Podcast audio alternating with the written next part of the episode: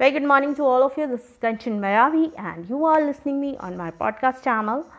आज का मेरा जो टॉपिक है वो बहुत इंटरेस्टिंग टॉपिक है एक्चुअली uh, ये एक छोटी सी प्रॉब्लम भी है जब हम लाइफ पार्टनर चूज़ करने जाते हैं तो काफ़ी लोगों को उन्हें चूज़ करने में उन्हें समझने में बहुत दिक्कत होती है और शायद इसी दिक्कत की वजह से uh, जो अभी दिक्कतें आ रही हैं, लोगों का कि इतने ज़्यादा डिवोर्स केसेस हो रहे हैं, बहुत ज़्यादा झगड़े हो रहे हैं, उसको थोड़ा सा कम करने की मैं कोशिश कर रही हूँ।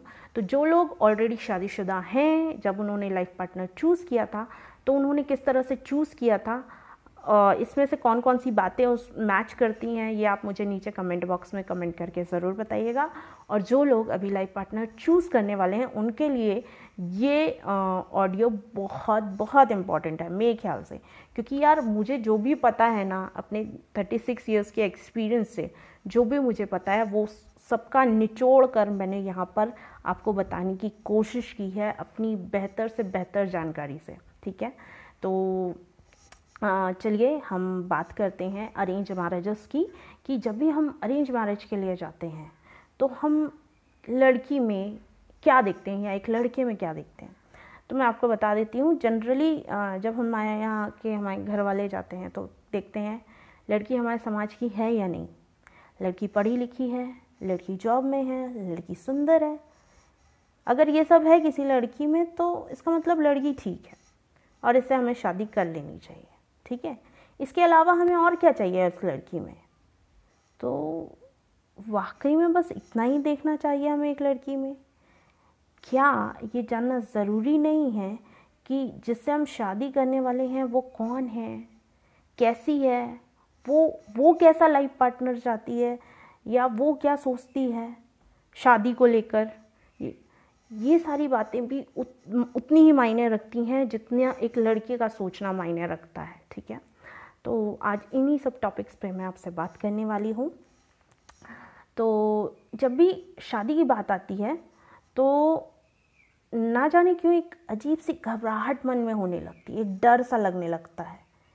क्योंकि अरेंज मैरिजेस में जनरली हम एक दूसरे को नहीं जानते, एक अननोन पर्सन से हम मिल रहे हैं अननोन पर्सन से हम बात कर रहे हैं।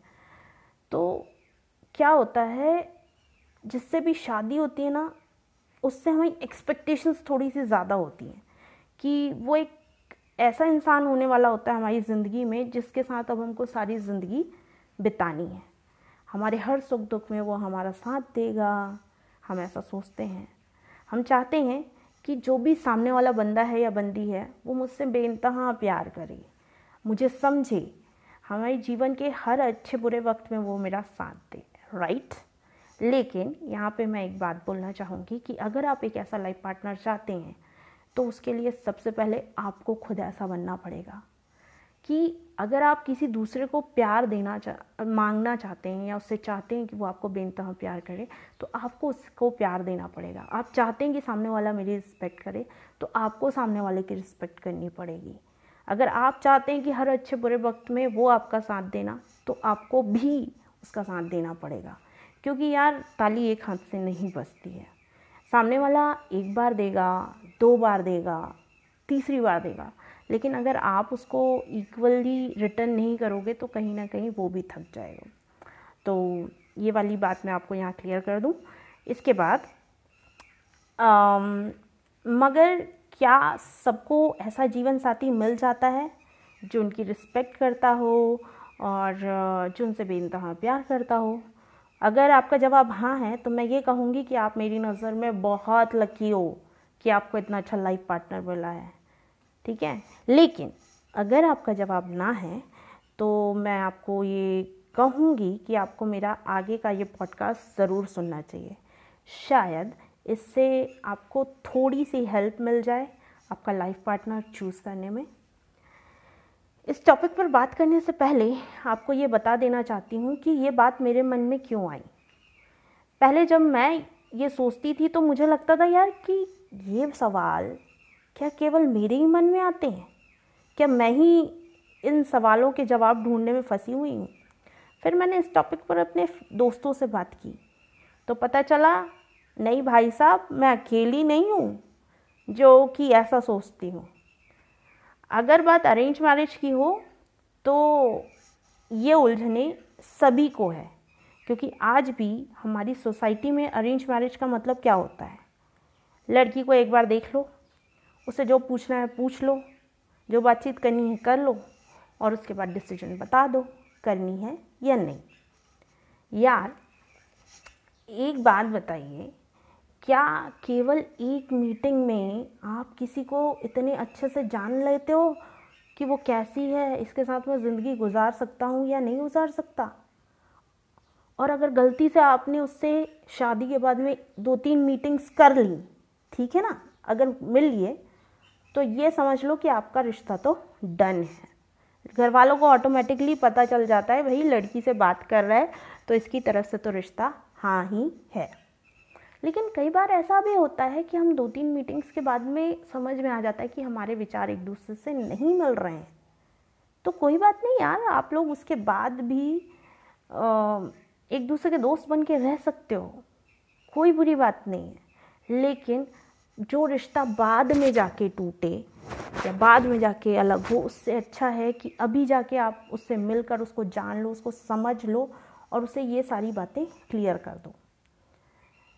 एक बात बताओ, मैं आज तक ठीक से अपने दोस्तों को, रिश्तेदारों को इवन मेरे साथ में जो ऑफ़िस में काम कर रहे हैं, उन लोगों को ठीक से नहीं समझ पाई। तो एक लड़का या एक लड़की से आप ये उम्मीद कैसे कर सकते हो कि वो एक मुलाकात में, जो कि एक शॉर्ट इंटरव्यू से कम नहीं था, जिसमें दोनों थोड़े से घबराए हुए थे, थोड़े सहमे हुए थे, वो अपनी लाइफ का सही डिसीज़न ले पाएँगे?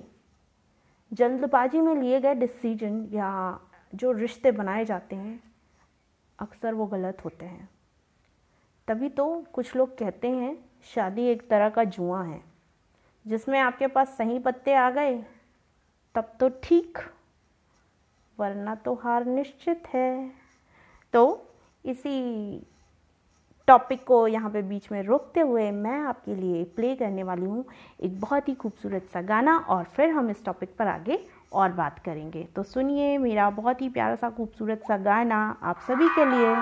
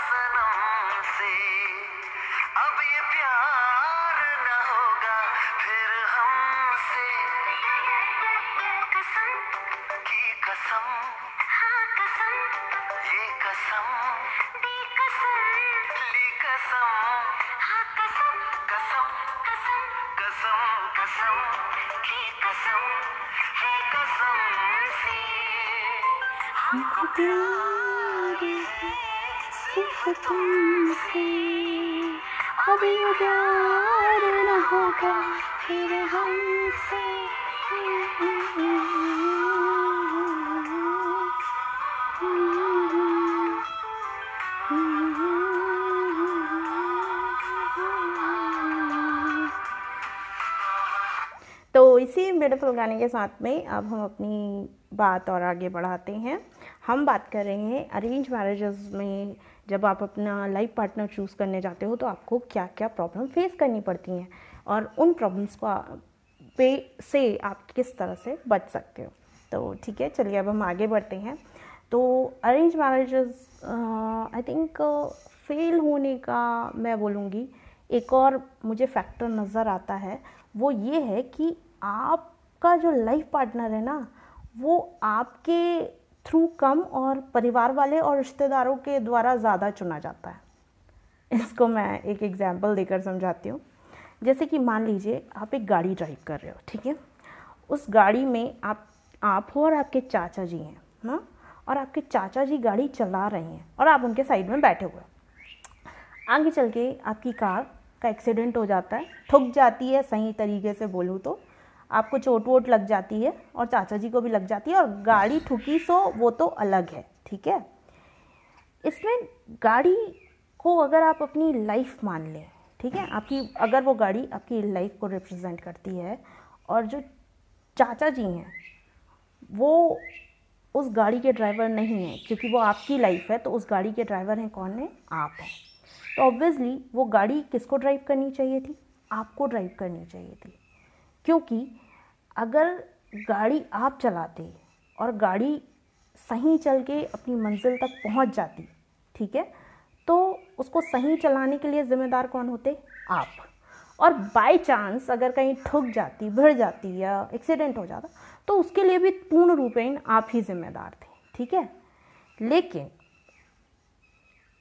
कम से कम, यानी अगर इस तरह से ठोकर लग भी जाती है तो आप ये अपना सीना ठोक के ये तो कह सकते हो यार कि ठीक है, जो हुआ मेरी वजह से हुआ और इसके लिए मैं ज़िम्मेदार हूँ और जो कुछ भी होगा मैं किसी और के ऊपर ब्लेम नहीं करूँगा। लेकिन लेकिन भाई साहब, अगर गलती से भी डिसीज़न किसी और ने लिया, ठीक है, और उसकी वजह से कोई गड़बड़ी हुई तो आप उस पर ब्लेम नहीं कर सकते हो, क्योंकि वो तो आप डिसीज़न नहीं ले पा रहे थे, इसलिए उसने आपके लिए डिसीज़न लिया। इस डिसीज़न में सही या गलत होने से उनको घंटा फ़र्क पड़ता है। ठीक है? ज़िंदगी किसकी ख़राब हुई? आपकी ख़राब हुई। ज़िंदगी में अगर कोई भी आप डिसीज़न लेते हो तो वो अपनी समझदारी से लीजिए। ठीक है? यहाँ पे मैं केवल आपको यही समझाना चाहती थी कि शादी का डिसीज़न भी सेम वही डिसीज़न है। आपकी शादी है, आपका डिसीज़न होना चाहिए, है हाँ अगर इस डिसीज़न को लेते समय आप किसी से अपनी, कोई राय लेना चाहते हो या थोड़ा बहुत कुछ जाना समझना चाहते हो तो वो वाली बात दूसरी कि आप दूसरे से राय ले रहे हो। लेकिन आपने अपनी लाइफ का डिसीज़न ही सामने वाले पर छोड़ दिया कि जैसा आप बोलोगे वैसा तो फिर मुझे लगता है कि यार ये तो गलत है। फिर अगर आपकी शादी टूटती है तो फिर आप अपने घर वालों पर या दूसरों पर ब्लेम भी नहीं कर सकते हो कि यार आपने ही तो चुन के लाया था। उनको जो सही लगा, उन्होंने आपके लिए चुन दिया। अब वो गलत निकल गई तो उसमें उनकी कोई गलती नहीं है। तो मेरा ये समझाने का मतलब यही है कि जब भी लाइफ पार्टनर चूज़ कीजिए तो अपनी मर्ज़ी से चूज़ कीजिए। पहले आपका डिसीज़न होना चाहिए, फिर आपके घर वालों का डिसीज़न होना चाहिए। तो इसी खूबसूरत सलाह के साथ मैं एक और गाना आप लोग के लिए प्ले कर रही हूँ। इसे एंजॉय कीजिए।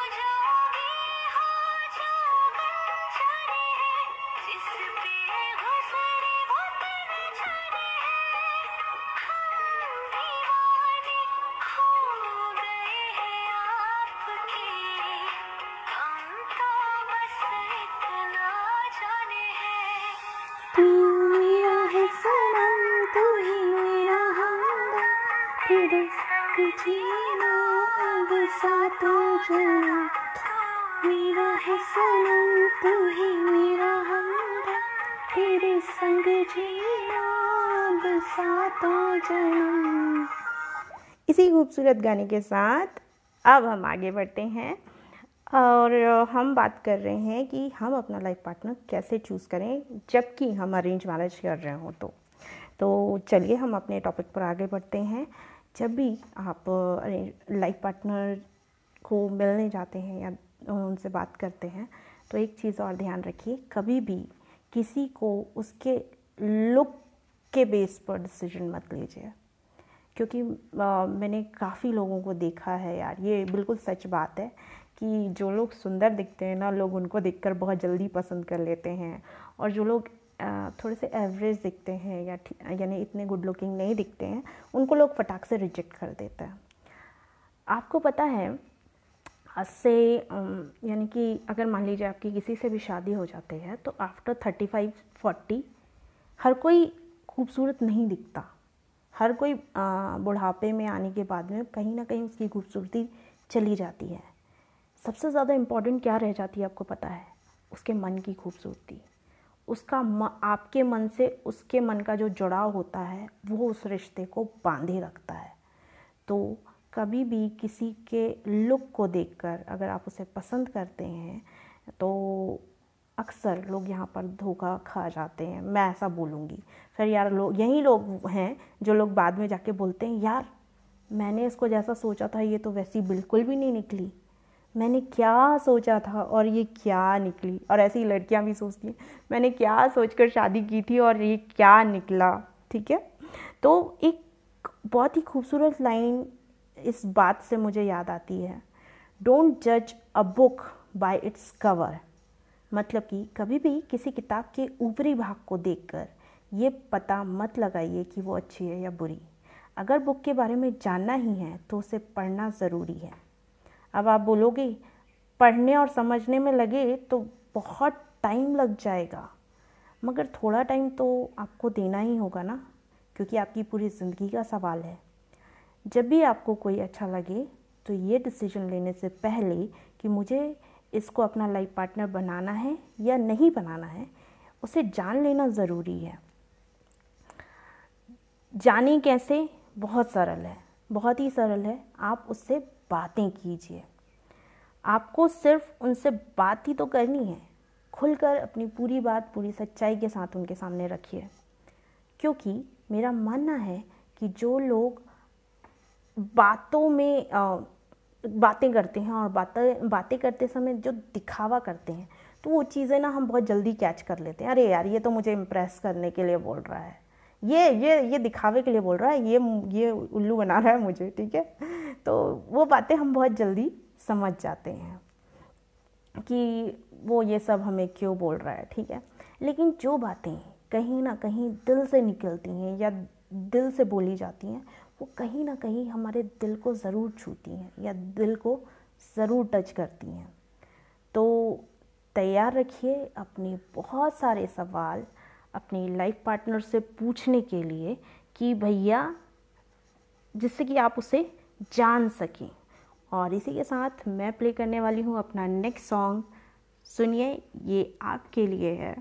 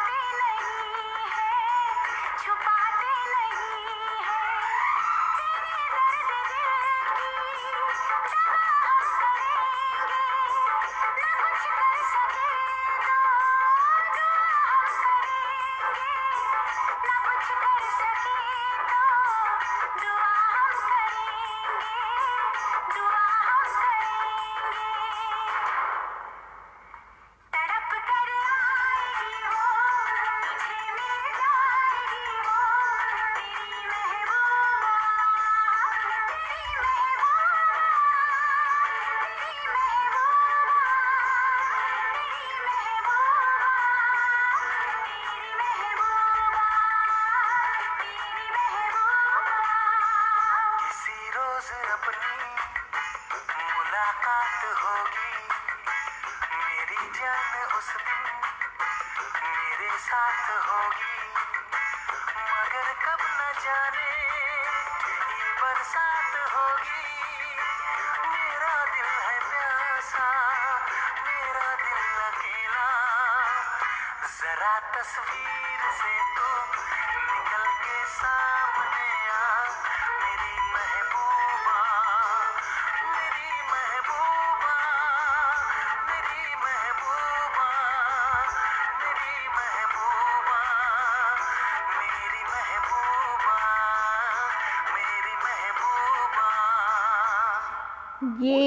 इसी गाने के साथ अब हम आगे बढ़ते हैं। तो चलिए इसी लाइफ पार्टनर से रिलेटेड मैं अपना एक इंसिडेंट सुनाती हूँ, ठीक है? कि मेरे साथ क्या हुआ था। तो एक बार की बात है कि एक लड़का मुझे देखने आया और वो एक्चुअली अकेले आया था मुझे देखने के लिए और उसने मुझसे बात भी नहीं की और उसने मुझे देख कर ना हाँ बोल दिया। मेरी मम्मी पापा तो इतने खुश कि मैं क्या बताऊँ। एक तो लड़का गवर्नमेंट जॉब में हैंडसम भी था एक लौता लड़का था। उनको और क्या चाहिए यार? उन्होंने भी हाँ कर दी, ठीक है? कि लड़की ने हाँ बोली कि नहीं बोली, ठीक है, लेकिन लड़का अच्छा है तो कर देनी चाहिए, ठीक है? तो जिस दिन वो रिश्ता पक्का करने अपने मम्मी पापा लोगों के साथ मेरे घर आया तो उसने आ, मैंने फिर मम्मी से बोला कि मैंने बोला मामा मुझे ना उससे एक बार बात करनी है। तो मेरी मम्मी डर गई। मम्मी ने बोला तुम क्या बात करोगी? क्योंकि मेरी मम्मी को ना जब भी ऐसा कुछ बोलो ना उनको लगता है अब इसको रिश्ता तोड़ना है ये पक्का कुछ जाके उन उसको बोल देगी मना करने को और वो मना कर देगा। तो मैंने बोला यार शादी हो रही है रिश्ता तय हो रहा है कम से कम मैं उससे एक बार बात तो कर लूँ मुझे ऐसा लग रहा था मैं सेवेंटीज़ एटीज़ की कोई लड़की हूँ जो बिल्कुल बस देख ही लिया तो वही बहुत बड़ी बात है और मैंने हाँ बोल दी। तो फिर मेरी मम्मी ने मेरी बात मानी और फिर हम दोनों को बात करने के लिए एक कमरे में भेजा गया। तो मैंने बोला, ठीक है, पहले मैंने उसको बात करने दे दी। तो भैया उसकी, उसके सवाल शुरू हुए, उसने मुझसे पहला सवाल पूछा, आप कहाँ तक पढ़ी लिखी हैं? तो मैंने बोला, यार, शादी कर रहा है, इसको अभी यही नहीं पता कि मैं कहाँ तक पढ़ी लिखी हूँ। तो फिर भी मैंने उसका सम्मान किया। मैंने बोला, देखिए, मैंने बीएससी किया हुआ है बायो साइंस से और उसके बाद में फिर मैंने अपना पीजी कंप्लीट किया है कंप्यूटर साइंस से। तो फिर बोले अच्छा। फिर बोलता है, आपने एमबीबीएस क्यों नहीं किया? तो मैंने बोला, यार, मैंने सच बोल दिया। मेरी एक तो गंदी आदत है सच बोलने की। मैंने बोला, यार, मैं इतनी ब्राइट स्टूडेंट नहीं थी। एवरेज स्टूडेंट थी मुझे पढ़ने लिखने का इतना कोई शौक़ नहीं था। क्योंकि यार सच बोलना ज़रूरी था, मैं उसके साथ लाइफ गुजारने वाली हूँ तो क्यों क्यों झूठ बोलूँ? तो मैंने सच बोल दिया। इसके बाद उसका तीसरा सवाल था, यानी आप इतनी छोटी सी नौकरी क्यों कर रही हो? यानी इतनी अच्छी फैमिली है, इतना अच्छा बैकग्राउंड है आपका मम्मी पापा भी जॉब में हैं, आपको इतना अच्छा इन्वायरमेंट मिला था, आप कुछ अच्छा कर सकती थी पीएससी वगैरह निकालिए ये सब जॉब्स की तैयारी कीजिए तो मैंने बोला, हो गया। इसी से मुझे समझ में आ गया, इसको, इसके लिए जॉब्स छोटी बड़ी हैं। ये मुझे ऐसा वाकई में लिटरली लग रहा था कि ये मेरा ना जॉब इंटरव्यू लेने आया है। तो फिर फिर मैंने उसको आंसर किया कि, यार, मैं जैसी भी जॉब है, लेकिन मैं अपनी जॉब से बहुत खुश हूँ। ठीक है? तो फिर इन क्वेश्चन को सुनकर तो भाई साहब, सच में मुझे ना हिल गई मेरी अंदर से। कि मुझे ऐसा लगा नहीं, लग नहीं रहा था कि ये लड़का मुझे देखने आया है या मुझसे शादी करने आया फिर आई मेरी बारी भाई। तो मुझे सिर्फ़ उससे एक ही सवाल पूछना था। मैं सच बता रही हूँ, मैं सिर्फ़ एक सवाल जानना चाहती थी कि आपने मुझमें ऐसा क्या देखा कि आपने मुझे देखकर ही शादी के लिए पसंद कर लिया? ठीक है? जैसे ही मैंने ये सवाल उससे पूछा आप यकीन नहीं मानेंगे, एक दो मिनट के लिए वो बंदा शांत होकर चुप होकर बैठ गया। मैंने बोला, मैंने ऐसा भारी सा क्या पूछ लिया यार? मैं खुद भी टेंशन में आ गई। मेरी बहनें जो मेरे साथ में बैठी थी या उसके जो फ्रेंड थे वो भी आश्चर्य में। मैंने बोला, मैंने ऐसा तो कुछ नहीं पूछा। फिर भी मैं वेट किया। तो क्योंकि मुझे नहीं लगता था कि उसको ऐसी उम्मीद रही होगी कि मैं उससे ऐसा कुछ पूछूँगी। पढ़ाई लिखाई का पूछ सकती थी या कुछ भी पूछ सकती थी। लेकिन ये सवाल, लेकिन मुझे लगता था इस टाइम पे ये वाला सवाल ज़्यादा इम्पोर्टेंट था। और मैं सच बताऊँ तो उसके इस जवाब पर मेरी, मेरा आगे का डिसीज़न डिपेंड करता था। ये बात दूसरी थी कि आज आज उन लोग शादी तय करने आए थे, लेकिन मेरा ये जानना बहुत ज़रूरी था कि उसने क्या देखकर मुझे पसंद किया था। लेकिन उसका आंसर मुझे बहुत शॉकिंग लगा। ऐसा लगा जैसे उसने ना टालने के लिए मुझे आंसर दे दिया हो, क्योंकि उसने ये बोला था कि आपको देखकर समझ गया मैं। अब क्या समझ गया मुझे नहीं समझ में आया। उसने बस ऐसे ही बोला कि हाँ समझ गया। तो मैंने बोला अच्छा भाई, समझ गया होगे तुम भी। हम भी समझ ही लेंगे। तो बस ऐसा था मेरा जो जिनके साथ मेरी एक बार शादी गलती से तय हो गई थी।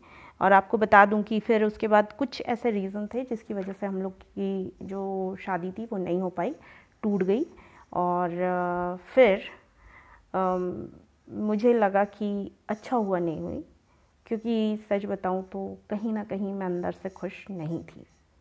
और मैं उस लड़के को भी बोलूँगी कि भाई तू अच्छा हुआ बच गया, वरना अब तक मेरे नाम से रोता रहता कि कैसी लड़की से शादी कर ली। सो so, ये था मेरा एक छोटा सा एक्सपीरियंस शादी को लेकर। तो चलिए इसके आगे मैं आपको एक अपना फेवरेट गाना सुनाती हूँ।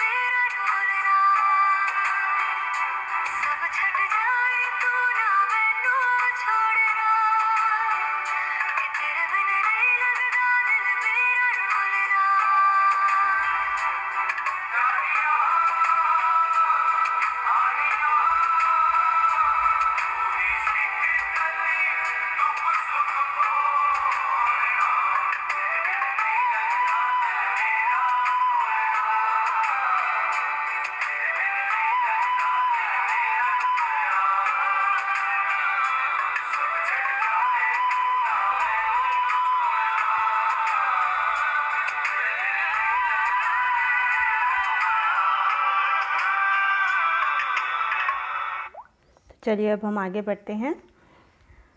अब आते हैं कि कई बार क्या होता है, हम बहुत सारे लोगों से मिलते हैं शादी के दौरान, यानी कि शादी के विषय में मिलते हैं, जुलते हैं। तो यार आप तो जानते हो ना कि लाइफ में हमको जितने लोग मिलते हैं, हम सबसे शादी नहीं कर सकते, है ना? और जो हमें अच्छा लगता है या उनमें से जो सबसे अच्छा होता है, उसे हम अपना लाइफ पार्टनर बना लेते हैं। लेकिन जो लोग, यानी कि हमारे लाइफ पार्टनर नहीं बनते हैं तो मेरा आपसे यही सजेशन होगा कि आप उसे अपना दोस्त बना लीजिए।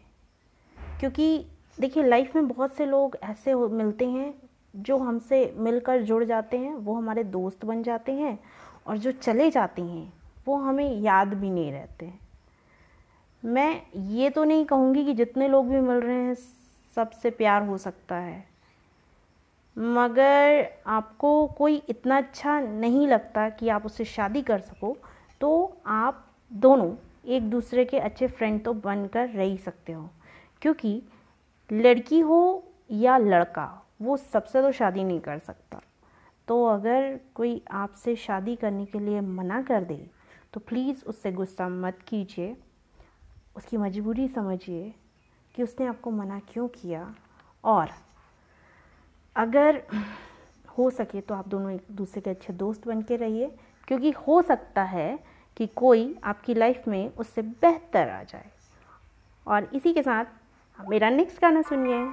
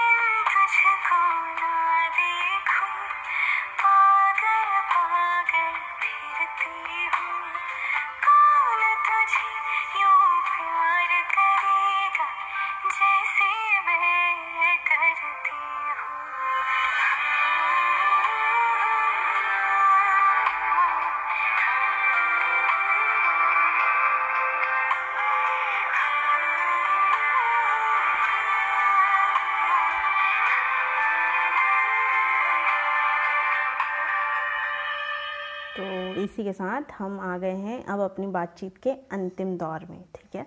जब भी आपको आपका लाइफ पार्टनर मिले तो आपको उससे कैसी बात करनी चाहिए, ठीक है? इस बारे में मैं आप बात करूँगी। तो अगर आप बातचीत कर रहे हैं तो आपको क्या बात करनी चाहिए ये तो मैं आपको नहीं बता सकती हूँ, लेकिन ये ज़रूर बता सकती हूँ कि आपको उससे खुल कर बात करनी चाहिए। बिल्कुल वैसे ही, जैसे कि आप अपने दोस्तों के साथ करते हो, आपके मन में जो कुछ भी है, पूरी सच्चाई के साथ, कोई फ़िल्टर नहीं। आप दोनों के बीच में कोई भी ऐसी चीज़ दीवार बन के नहीं आनी चाहिए जिसमें कि उसे ऐसा लगे कि नहीं यार, ये मुझसे कुछ हाइड कर रहा है। मैं इसलिए आपको ये बोलूँगी कि वो जो भी बोल रही है ना, साफ़ तौर पर आप उसे सब कुछ बता दीजिए क्योंकि वो आपकी होने वाली लाइफ पार्टनर है। अगर वो आज आपसे कुछ छुपा रहा है या वो आपसे कुछ छुपा रही हैं इसका मतलब है कि वो कहीं ना कहीं गलत हैं। आगे चलकर भी वो आपसे कुछ ना कुछ छुपा सकती हैं। तो ये एक ऐसा रिश्ता है जिसमें हमें पूर्ण रूपेण यानी पूरी तरीके से एक दूसरे को अपनाना पड़ता है। बिन, क्योंकि आप भी जानते हैं, कुछ कमियाँ हम में भी हैं और कुछ कमियाँ सामने वालों में भी हैं। कुछ अच्छाइयाँ आप में हैं, कुछ अच्छाइयाँ उनमें हैं। तो क्या होता है? आपकी कुछ अच्छाई और उसकी कुछ अच्छाई मिलकर एक बहुत ही बेहतरीन जीवन बनता है या बहुत बेहतरीन जीवन को आप दोनों मिलकर चला पाते हो। तो जब भी आप किसी से मिलिए और बात करिए तो बिल्कुल इस तरह से मिलिए जैसे कि आप अपने दोस्तों से बात करते हैं। तब कोई फ़िल्टर आप दोनों के बीच में नहीं होना चाहिए, कोई डर नहीं होना चाहिए कि यार वो बुरा मान गई तो या वो मेरे बारे में क्या सोचेगा। अगर वो बुरा मान के अभी आपको छोड़ देते हैं, वो ज़्यादा बेटर है बाद में छोड़ने के। ठीक है? तो आप जैसे हैं, आप जो भी हैं, जितने रियल आप उनके सामने रहेंगे, वो आपकी बातों से झलक जाएगा, उसको समझ में आ जाएगा। आपको लगता है ना कि सामने वाला नहीं पकड़ पाता है। गलत फहमी में है। आपकी माइंड एक वाइब्रेशंस निकलती है सामने वाले के सामने, या जो उसके माइंड से को टच करती है, उसके हार्ट को टच करती है। तो जो बातें साफ़ होती हैं, सही होती हैं, वो कहीं ना कहीं दिल तक पहुँचती हैं और जो बातें झूठी होती हैं, वो कहीं ऊपर से निकल के चली जाती हैं। तो अगर वो आपकी बातों को याद रखिए, अब यहाँ पे गौर करने वाली बात क्या है कि अगर वो आपकी बातों को ध्यान से सुनती है समझती है या आप उसकी बातों को ध्यान से सुनते हो और समझते हो तो इसका मतलब है कि वो आपको जानने की कोशिश कर रही है या आप उसे जानने की कोशिश कर रहे हो। जब आप बात करते करते चुप हो जाते हो तो वो आपकी खामोशी को समझने की कोशिश करती है। जब आप कभी कभार ऑफ़िस से आते हो, घर में टेंशन में रहते हो कभी कभी गुस्सा कर देते हो तो उस गुस्से के पीछे छुपी वजह को वो समझती है। गुस्से गुस्से को यानी कहने का मतलब है कि वो ये जान जाती है कि ये अपना टेंशन निकालने के लिए गुस्सा कर रहे हैं। वे, यानी हम लोग को हर्ट नहीं करना चाहते। लेकिन क्या करें, कुछ ऐसा है इनके अंदर जिसकी वजह से वो गुस्से का रूप लेकर बाहर आ रहा है। अपने अंदर का जो टेंशन है वो बाहर निकाल रहे हैं, जिसकी वजह से जब वो गुस्सा जब ठंडा हो जाता है तो वो कहीं ना कहीं आपसे उसके लिए माफ़ी भी मांगते हैं, आपको सॉरी भी बोलते हैं, आपको मनाते भी हैं। तो ये बहुत अच्छी बात है, क्योंकि अपनी गलती मानना बहुत बड़ी बात होती है। अगर वो ये कहते हैं कि, सॉरी, मुझसे गलती हो गई है यार, मुझे माफ़ कर दीजिए। जब कभी आप बेवजह मुस्कुराते हैं तो आपकी जो नकली हँसी है ना, उसके पीछे का दर्द अगर कोई समझ सकता है तो मुझे लगता है कि इससे बेहतर इंसान आपकी लाइफ में कोई और हो नहीं सकता है। वो कोई भी हो सकता है, आपका दोस्त हो सकता है और आपके साथ में पढ़ने वाली कोई फ्रेंड हो सकती है, आपके कॉलेज ऑफ़िस में काम करने वाली कोई लड़की हो सकती है जो आपके साथ में कुछ डेली टाइम गुजार रहे हो, कोई भी हो सकता है। तो इस टाइप का कोई बंदा अगर आपकी लाइफ में आ जाता है तो मुझे नहीं लगता है कि इससे बेहतर कोई लाइफ पार्टनर आपके लिए हो सकता है। तो जब भी आप लाइफ पार्टनर बनाए ना तो लाइफ पार्टनर बनाने से पहले उस बंदे को सबसे पहले अपना एक अच्छा फ्रेंड बनाइए। ऐसा व्यक्ति कभी भी आपकी ज़िंदगी में, यानी कि आपकी ज़िंदगी से जाना नहीं चाहिए है। उसे जाने मत दीजिए, क्योंकि इससे बेहतर लाइफ पार्टनर आपके लिए कोई हो नहीं सकता। इसी के साथ मैं आप सभी से अलविदा लेती हूँ। आई थिंक आपको ये मेरी बातें समझ में आई होंगी। आई एम सो सॉरी मैं जो बीच बीच में अटक जाती हूँ। क्या होता है, कई बार हम बीच में थोड़े से भावुक भी हो जाते हैं ना और कई इतना लंबा शॉट रहता है या इतना लंबा बोलना पड़ता है ना कि थोड़ा सा आ, अटकना हो जाता है। तो उसके लिए मैं आपसे तहे दिल से माफ़ी मांगती हूँ क्योंकि मैं कोई प्रोफेशनल नहीं हूँ। मैं आ, जो भी मेरे मन में होता है उससे पहले मैं लिखती हूँ फिर आपके सामने बोलती हूँ कि मैं कोई भी बात आपसे छोड़ूँ ना। अपनी बेहतर से बेहतर कोशिश करती हूँ कि मैं आपको अच्छे से अच्छी बातें सिखा सकूँ आपको समझा सकूँ। सो so, इसी के साथ मैं अपनी बातें ख़त्म करती हूँ और ये है मेरा लास्ट आ, वो गाना जिस या वो बात जो इसने मुझे ये बताया कि हमें लाइफ पार्टनर कैसे चूज़ करना चाहिए।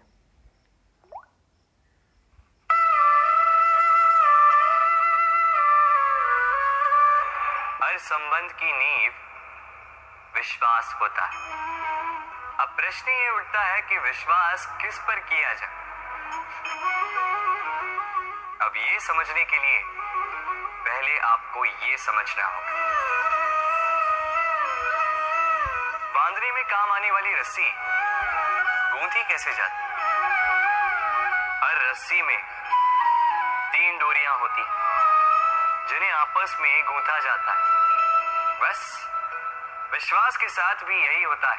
यदि आप उसके साथ विश्वास का बंधन जोड़ें, जो आपकी जीवन की ये तीन डोरियाँ जानता है, समझता है, पहला, आपकी मुस्कान के पीछे छिपी आपकी पीड़ा। दूसरा, आपके क्रोध के पीछे छिपा आपका प्रेम। और तीसरा, आपके मौन के पीछे छिपी आपकी शब्दों की ज्वालामुखी। आपकी विवशता। तो जो व्यक्ति आपके जीवन की ये तीन डोरियाँ, ये तीन बातें जानता है, यदि उसके साथ आप विश्वास का बंधन बांधे तो उसके सहारे जीवन की बड़ी सी बड़ी खाई पार कर सकते हैं।